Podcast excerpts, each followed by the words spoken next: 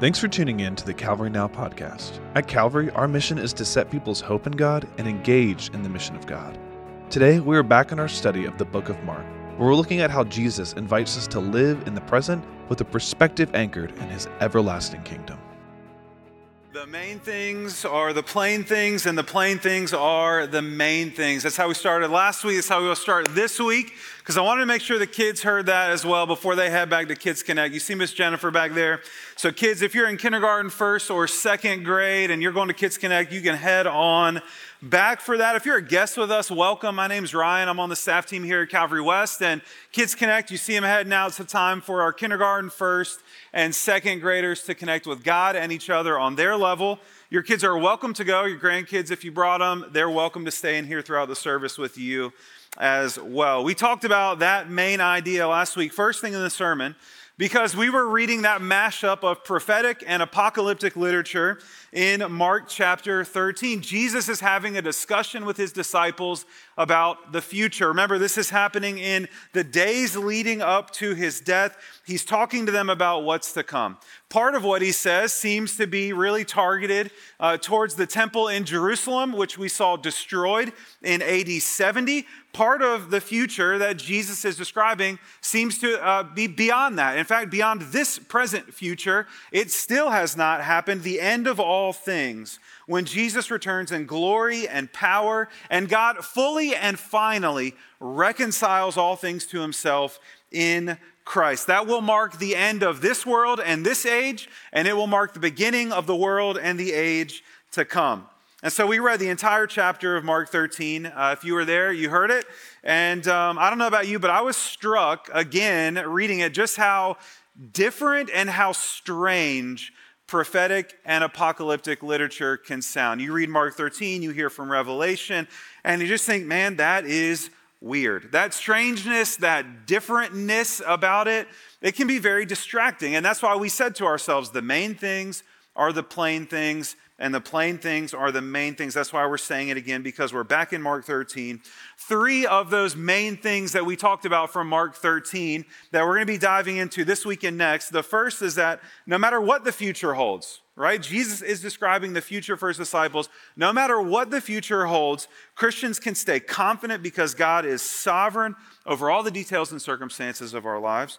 No matter what the future holds, Christians uh, should, sorry, stay focused on eternal things over immediate things. And no matter what the future holds, Christians need to stay alert. We need to live like watchmen, posted and ready to engage in the mission. So, no matter what the future holds, stay confident, stay focused, and stay alert. This morning, we're talking about the third of those three things the need to stay alert. So, look with me at Mark chapter 13 the very end of the chapter, verses 32 through 37. So remember, this was prompted by one of the disciples looking at the temple in Jerusalem and going, Man, that thing is awesome. And Jesus is like, Yeah, and one day it's going to be torn down stone by stone. That happened in AD 70. And then Jesus talks about what happens after that when the Son of Man returns in glory and power. And they're like, Well, when will that happen, Jesus? How will we know that the end is near? And this is part of how Jesus responds. Verse 32 No one knows about that day or hour, not even the angels in heaven, nor the Son, but only the Father. Be on guard, be alert. You do not know when that time will come. It's like a man going away. He leaves this house and puts his servants in charge, each with his assigned task, and tells the one at the door to keep watch. Therefore, keep watch because you do not know when the owner of the house will come back, whether in the evening or at midnight or when the rooster crows or at dawn. If he comes suddenly, do not let him find you sleeping. What I say to you, I say to everyone watch. Father, as we come to your word this morning, God, we ask that you would meet with us and move among us. Father, we hear this, these words from Jesus, this teaching from Jesus. And God, my prayer is that we would hear it in two ways this morning. Once, in the way that he said it to his disciples right before his death, years before the destruction of the temple, and a long time before the end of all things. And that we would also hear it like he's saying it to us now. In the midst of the details and circumstances of our lives, of our families, of our community, of this world, and everything that's happening in it. God, that we would hear Jesus speaking to us clearly this morning in the midst of all of that. God, would you move now in power, the power of your word and the power of your spirit? I ask that in Jesus' name. Amen. Well, the first thing that I want to do is I want us to see in these verses just the reality of the situation that Jesus is describing for us. And if I was going to sum it up, I'd say it in two ways. The first is this nobody knows when the end will come. Nobody knows when the end will come. So don't be obsessed with that. Don't be obsessed with that. Have you ever met somebody who is just obsessed with the end, like the eschatological end of days? And they've got, like, man, they've got charts that line up with world events and graphs that tell you when things are getting closer and when they're not. And if this world event happens here, it means this from Mark 13 or Daniel or Revelation. And they're just always looking back and forth, right? To the world around them and what's happening and reading the signs and then back to the scripture. And that used to be like, man, that used to be just incredibly uh, uh, popular, but there's still a lot of that that happens. And sure, some of that is just, it's totally innocuous. It's not a big deal. It's just people who are reading their Bibles, they love their Bibles, and they're trying to understand their Bibles, right? Nothing wrong with that. Some of it, though, some of it can be really dangerous and can be a massive distraction. If you've become obsessed with figuring out the end, when is it going to happen and what will that look like and how will I know and all of that, that's your main focus. Guess what's not your main focus? Following Jesus in the here and now. Right? Being obedient right now, no matter what comes, no matter what happens. That can't be your main focus if the end is all you're thinking about. You think about any like doomsday cult, you know, and how they operate. And I don't know if you've watched you know, some Netflix specials or whatever, but like, what's the, what's the pattern? The ones that pull from, from the scriptures or from Christianity, they get laser focused on what? Not the plain things of the text. They're not focused on the obvious things of Scripture. What we would say, man, the main things are the plain things. They're not focused in on that. They are laser focused in on like the secret things the things that aren't immediately obvious when you read the text, the things that don't always make sense, the things that you might need to have some kind of special revelation, some kind of special wisdom or knowledge to figure out. They zero in on those things.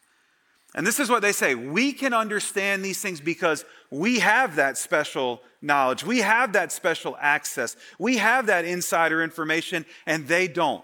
So come and follow me, a cult leader would say. Come and follow. And what happens? People are drawn away and they're isolated by that desire to know more and to have the end mapped out and to have everything figured out. And they're drawn away and they're isolated from the community of faith.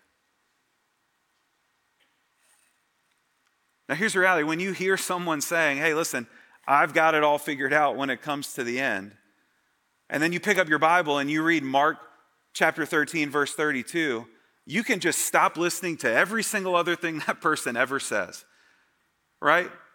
Because what does Jesus say? If you've read this, you know there is no special knowledge. There is no insider information that's available to them and not to us, to them and not to you, right? There is none of that. He says, no one knows. No one knows. It's not that, hey, you can trust me, but not those other teachers you've heard because I know and they don't. Jesus says, hey, no one knows about that day or that hour, not even the angels in heaven, nor the Son, but only the Father. I don't know when the end will come. Listen, you don't know when the end will come. The angels in heaven don't know when the end will come. And Jesus says, even I, even Jesus, the Son of God, the Son of Man, does not know the exact moment, does not know the exact day. Now, that can be a little bit confusing, right? How could Jesus be God? God, by definition, is all knowing. How could Jesus be God and be all knowing and yet confess that he does not know something? And this is where, man, we have a very long tradition in Christianity of people thinking about these things. And you go all the way back to one of the old creeds of the faith, the, the Chalcedonian Creed and it helps us understand. Jesus has two natures God and man. Both of those natures are full and complete. So Jesus is fully God and fully man. Each nature remains distinct from the other. There's no bleeding over. They don't become one super nature. There's Jesus, the man, and there is Jesus, God. They are distinct from the other, but Jesus is only one person, one entity, right? One body, one life. Jesus is one person with two distinct natures. And all the things that are true of only one or the other nature are still true of Jesus, the person, the one person. And so to wrap my mind around this, I was trying to think, okay, what, what, you know, how can I make sense of that? Think about Jesus being hungry and tired and sleepy, right? Hungry, sorry, and thirsty and tired.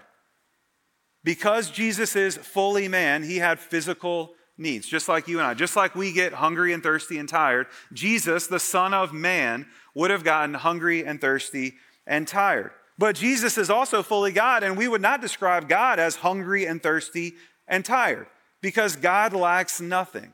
So God is not hungry and thirsty, tired like you and I are, and yet Jesus, as a man, was hungry and thirsty and tired. How can that be? Well, if it's true of one of his natures, it's true of him, even if it's not true of both of his natures at the same time. Jesus, the Son of Man, was hungry and thirsty and tired. And so Jesus, the person, was hungry and thirsty and tired. And that helps us make sense of this. How can Jesus say he doesn't know? How could Jesus lack any knowledge? Well, if I'm just thinking about Jesus, the Son of God, fully divine, then yeah, that does not make a lot of sense. But if I think about Jesus, the Son of God, and the Son of Man, as a human, Jesus would have lacked the same knowledge about God's future plans that you and I lack, right? Which is any knowledge at all of God's future plans when it comes to the return of the Son. And so Jesus, the Son of Man, did not know. That doesn't mean that Jesus was not still fully God and fully man. All that to say, we are in good company when it comes to not knowing when the end will come. You and I are in good company when it comes to not knowing. Jesus didn't know, the angels don't know. Every charlatan and false teacher and heretic who has ever claimed to know does not know when the end will come. Nobody knows when the end will come, so don't be obsessed with that. The other reality that Jesus is describing for us is this everyone knows that the end will come, so be ready for that. Everyone knows that the end will come, so be ready for that. I would not have to convince you or do much to convince you that, like, you won't live forever. You've never known anyone who's lived forever in this life, and you never will. If you're following Jesus, you know that life for you ends in one of two ways, right? Either uh, you die and things on earth continue, but you are now with God face to face, or Jesus returns in glory and power. Human history is brought to an abrupt and sudden end, and that's how the end comes. But you know the end is coming for you in one of those two ways. Either you die and you go to be with God, or God returns in the person of Jesus and brings us back. And even if you don't believe in God, right, even if you're not trusting Jesus, you still know that you won't live forever. And yet,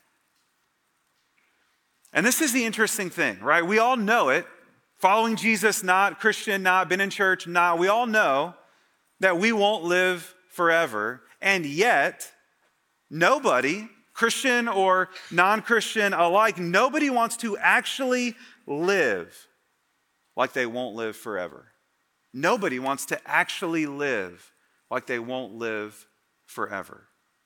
Why is that? I think we don't like to think about the implications of what that means for us. I think we don't like to project into the future and say, man, there is coming a day, and maybe it's very soon, when I no longer exist in the way that I do now. We hosted a lunch a few weeks ago that was helping people get like their wills and estates and all that stuff to put together. Let me just tell you, it wasn't like the most fun thing to, to be a part of, right? Like, hey, you're to die. Are you ready for that? Is the gist of that lunch, right? And maybe you've had that conversation with a financial planner or your insurance guy or whatever. Like, what term of life insurance would you like? Like, well, if I die in the next 20 years, I want to make sure my family has this much money. And 30 years, that, that's not a great thing to think about. We don't want to imagine the world without us in it because probably for most of us, there are at least parts about this life that we're really enjoying.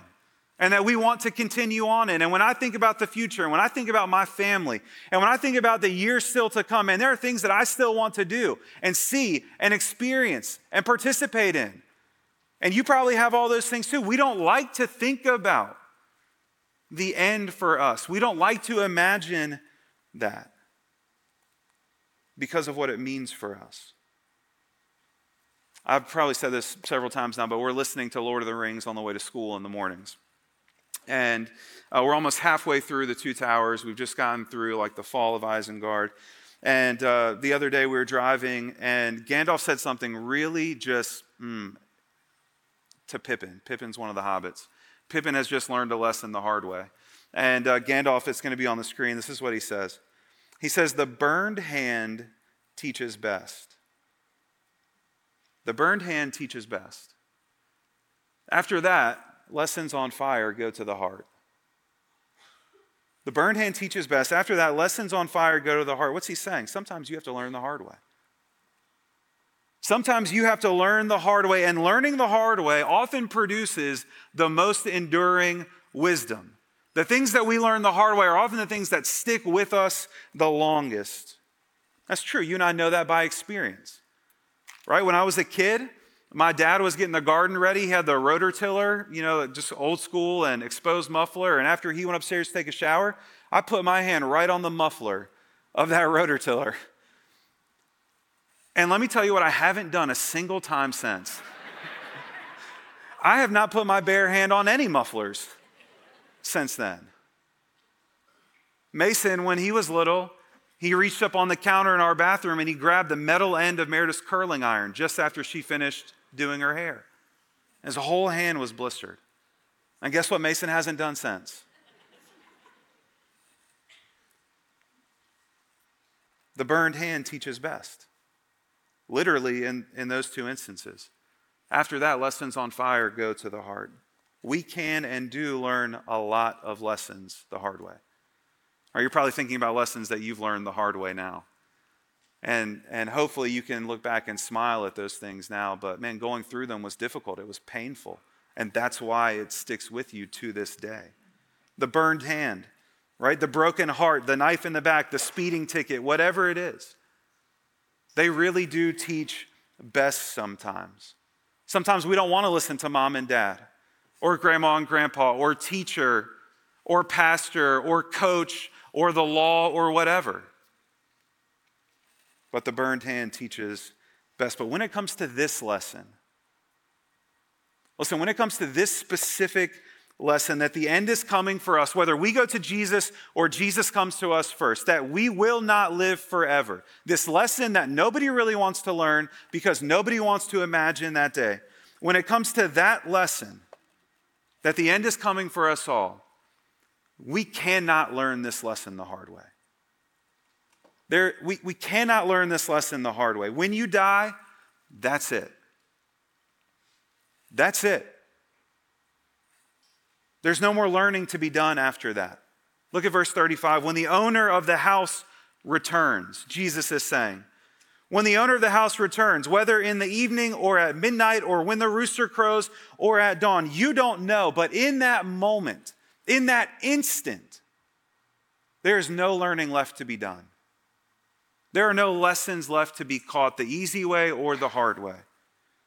The time for learning will be past. This is a lesson that we have to learn without burned hands. I think there's still two ways that we can learn this lesson. The first is the easiest and the least painful. That's by listening to Jesus. We can learn this lesson that the end is coming. We don't know when, but we should be ready for it.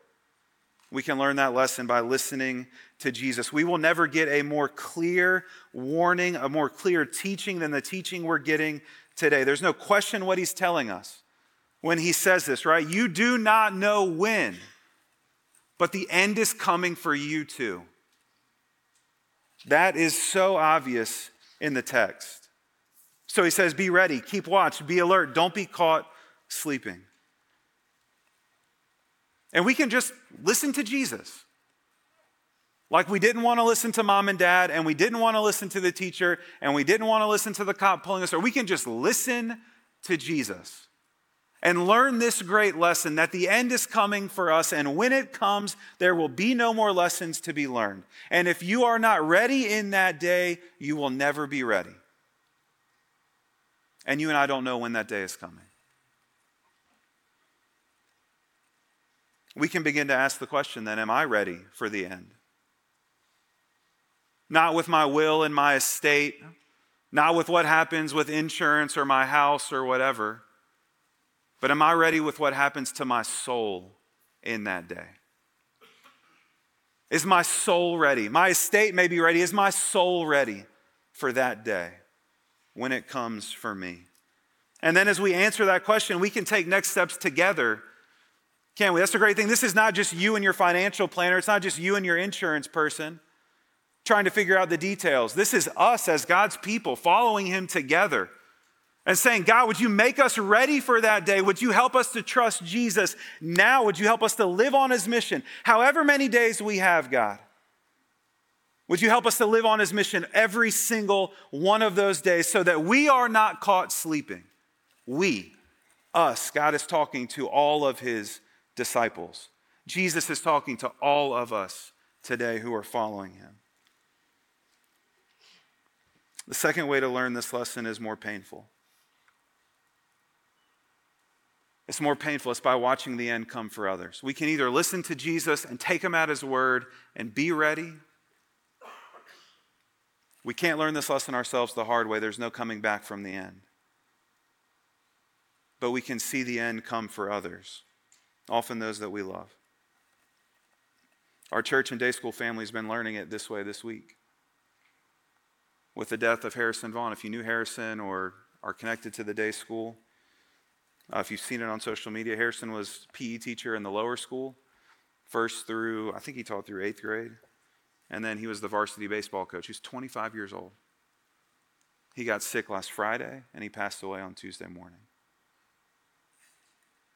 And every time someone dies unexpectedly, it is this in your face reminder.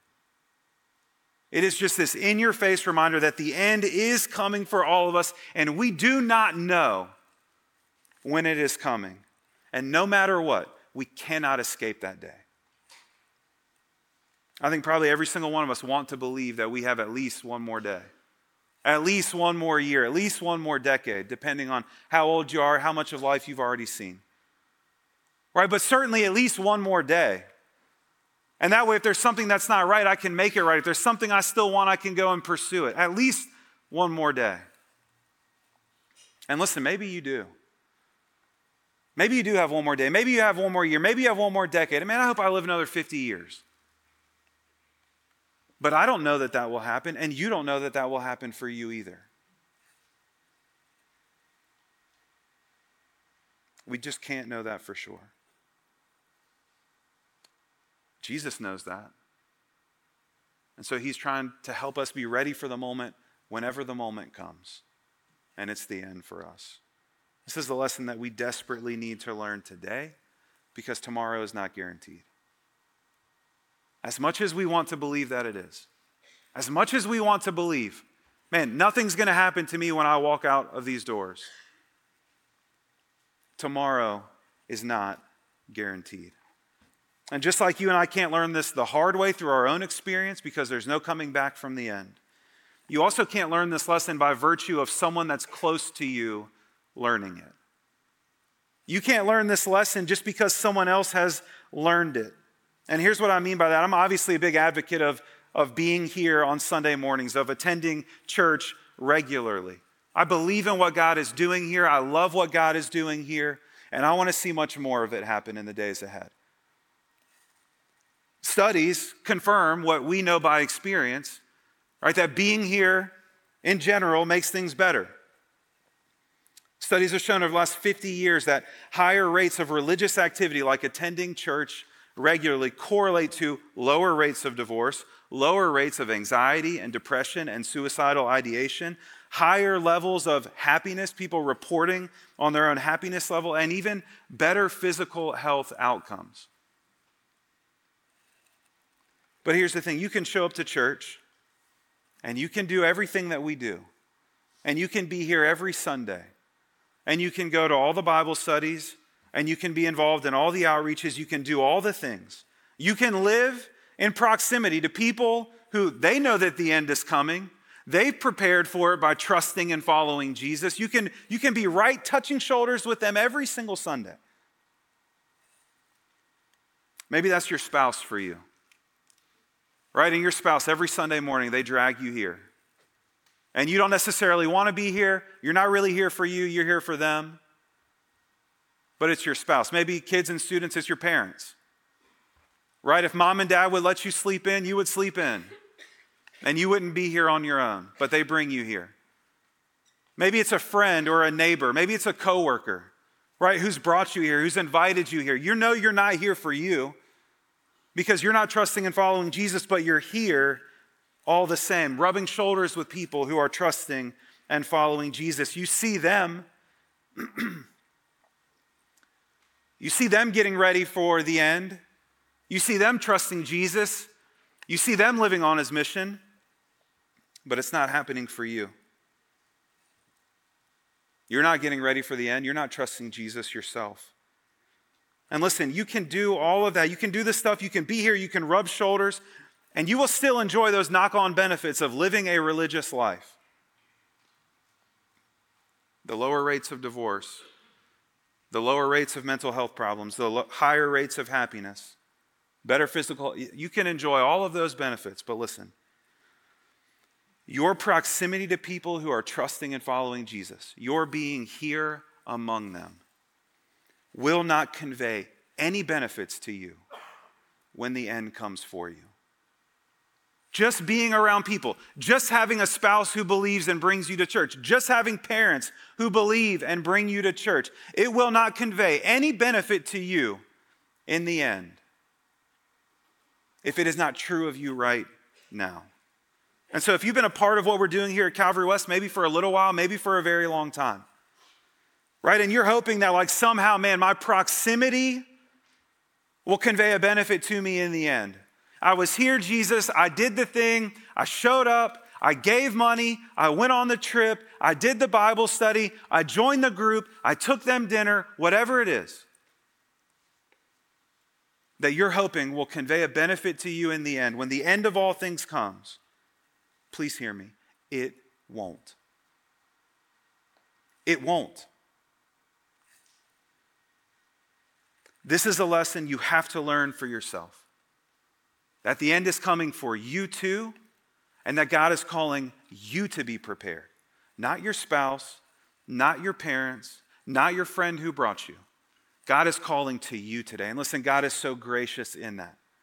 He is so patient in that with all of us.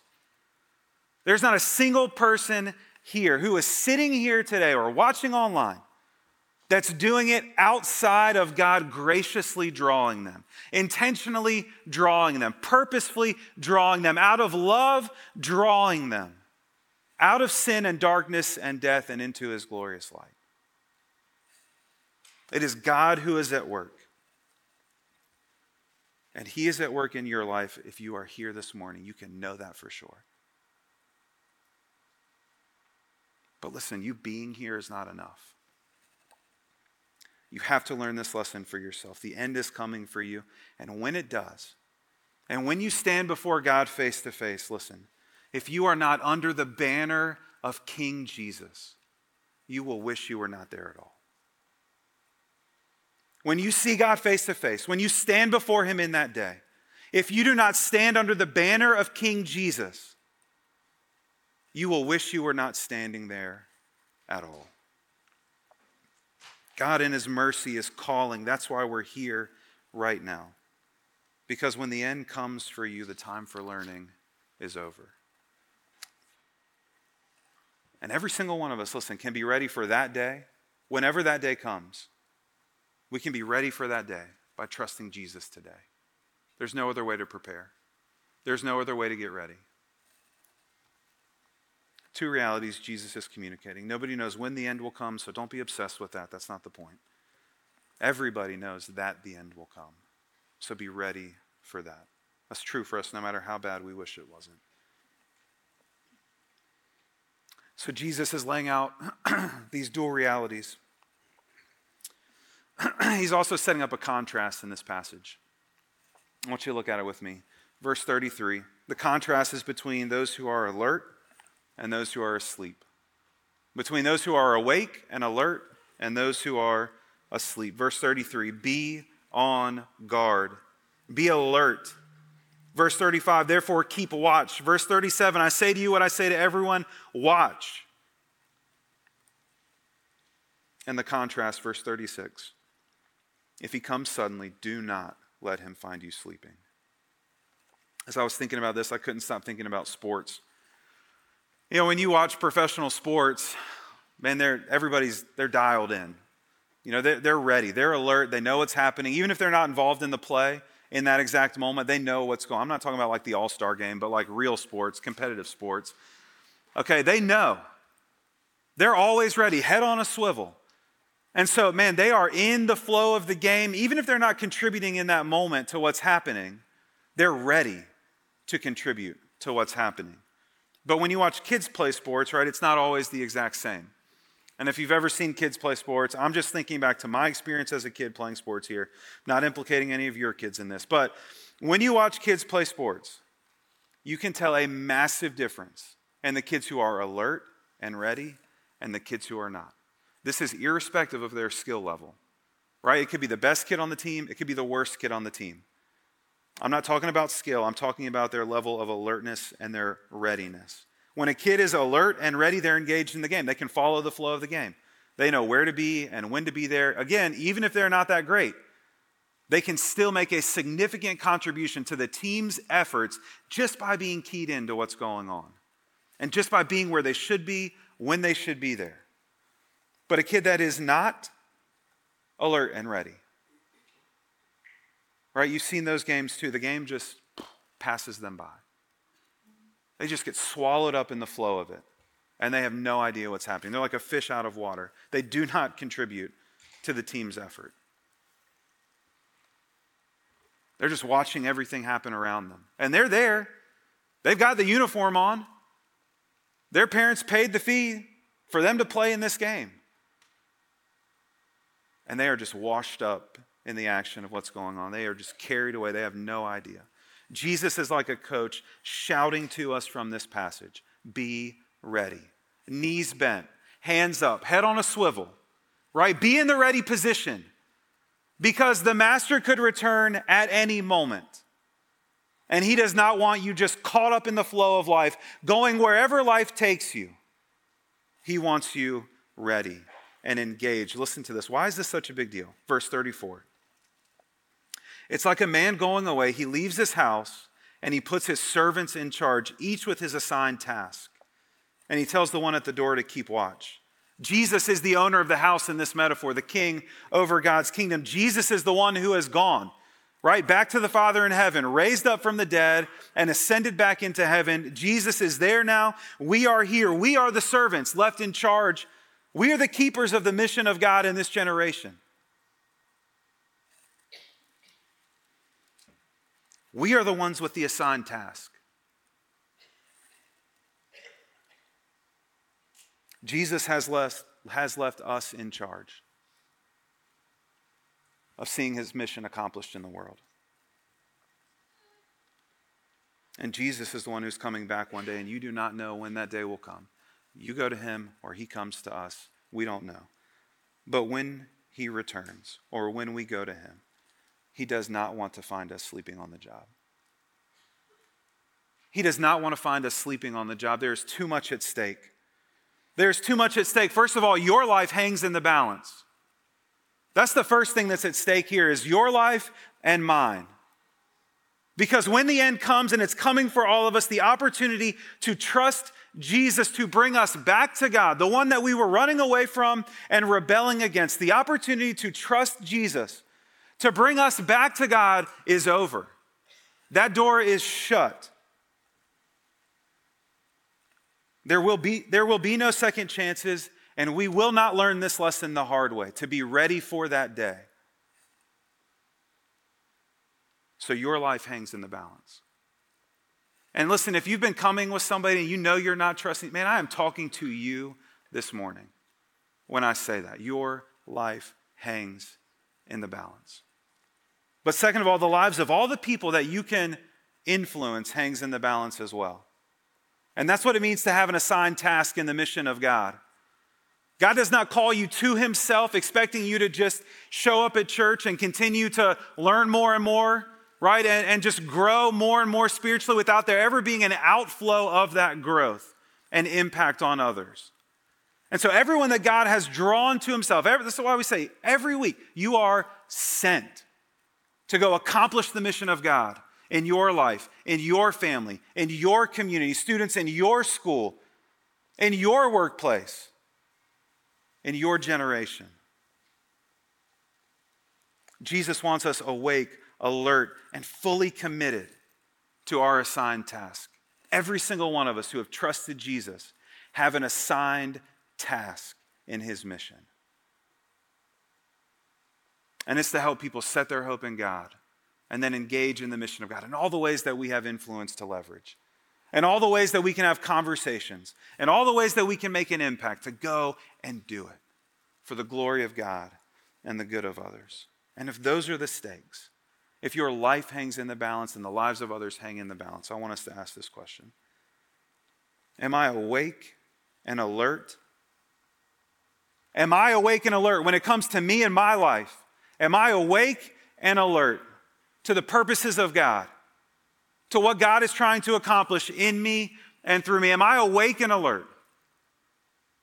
When it comes to the lives of people that God is putting me in contact with, am I awake and alert to the mission He's calling me to, or have I fallen asleep? Have you fallen asleep? Have you always been asleep?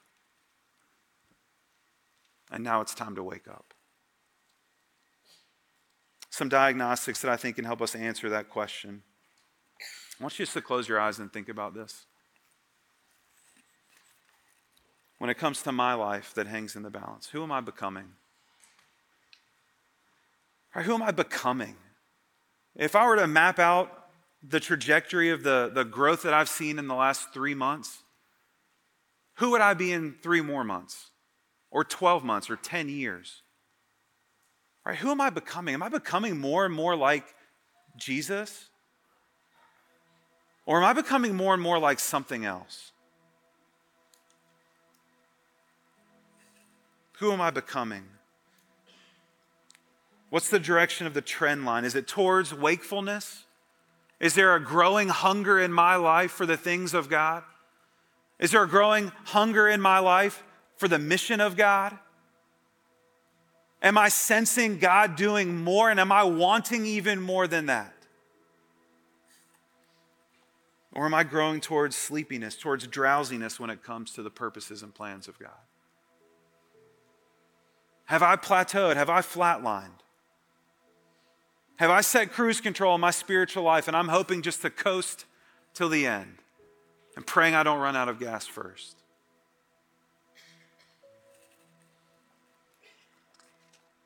Am I living like today could be the end for me? And am I therefore making the most of every moment God gives me? What about when it comes to my assigned task?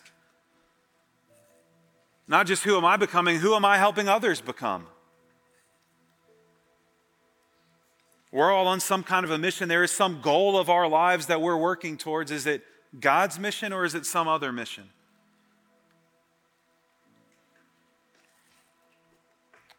What about when, it comes to my evangelism? What am I talking to people about? What am I most passionate about? What, what, what's the tone and tenor of the conversations that I have with others? Is it all work? Is it all about our kids? Is it all about sports and current events and pop culture and the craziness in the world around us? Is that all I ever talk to people about? Or, man, am I leveraging my conversations even for the mission of God? What am I holding out to people as a source of hope and comfort? People that I know who are suffering and struggling just like I am. What am I holding out to them? Who am I holding out to them? When it comes to me discipling, what am I inviting people to come and do with me? Come and live life with me. Come and experience what I'm experiencing. Come and follow Jesus with me. What values am I helping others live out? The values of my kingdom? The values of their kingdom? Or the values of God's true and greater kingdom? Am I living like today could be the end for me? Am I making the most of every moment? You can open your eyes. Here's the thing, Calvary West. If Jesus could return at any moment, okay, if Jesus could return at any moment, then I need to live on God's mission in every moment. That's what it boils down to. If Jesus could return at any moment, the owner of the house coming back to his servants to check are they awake or have they fallen asleep? If he could return at any moment, or I could die and go to him at any moment, man, I need to leverage every moment for the mission of God. And first of all, if you're not following Jesus, you just you can't do that. Right? If you've never trusted him to save you, then you can't follow him on his mission. Trusting him, putting all your hope, finding your identity, your meaning, your satisfaction in him is the first step. That's why Paul says to the Romans, right? If you confess with your mouth that Jesus is Lord, that he is in charge of me now, that I am no longer my own man or my own woman, but now I'm under his authority and and his protection. If you confess with your mouth that Jesus is Lord and you believe in your heart that God raised him up from the dead, you will be saved. That is the only way to be ready for the end when the end comes for you. And if that's not been true of you yet, man, I am praying that it is true of you today.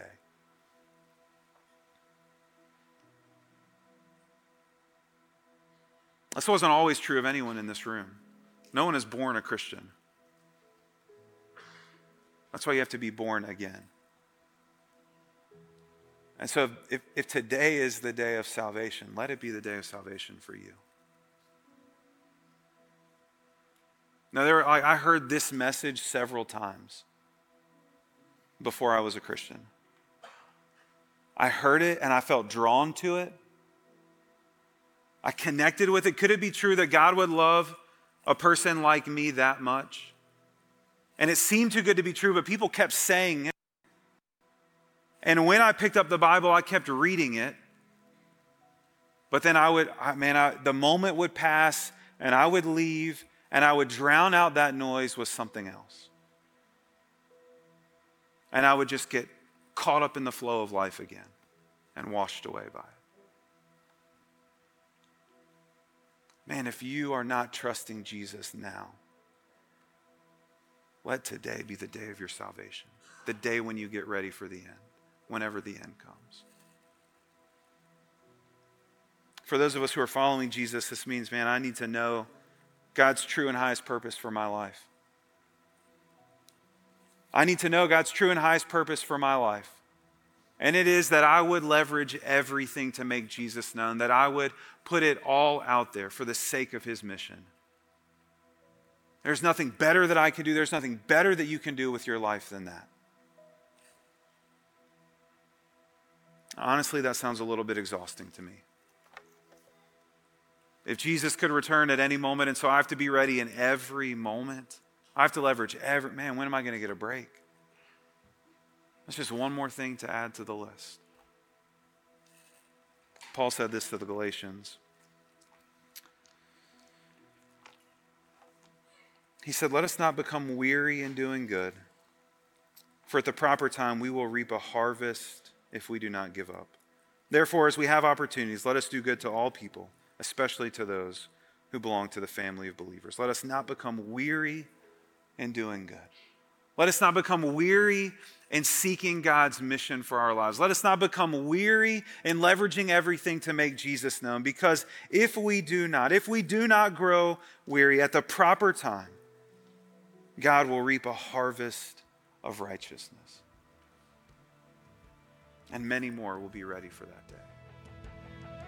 Thanks again for joining us on the Calvary Now podcast. We desire that Calvary would be a place of belonging and hope where no one walks alone. If you're not already, we'd love for you to join us in person at either of our campuses on Sunday mornings at 9 or 10:30. For more information, visit us at calvarynow.com.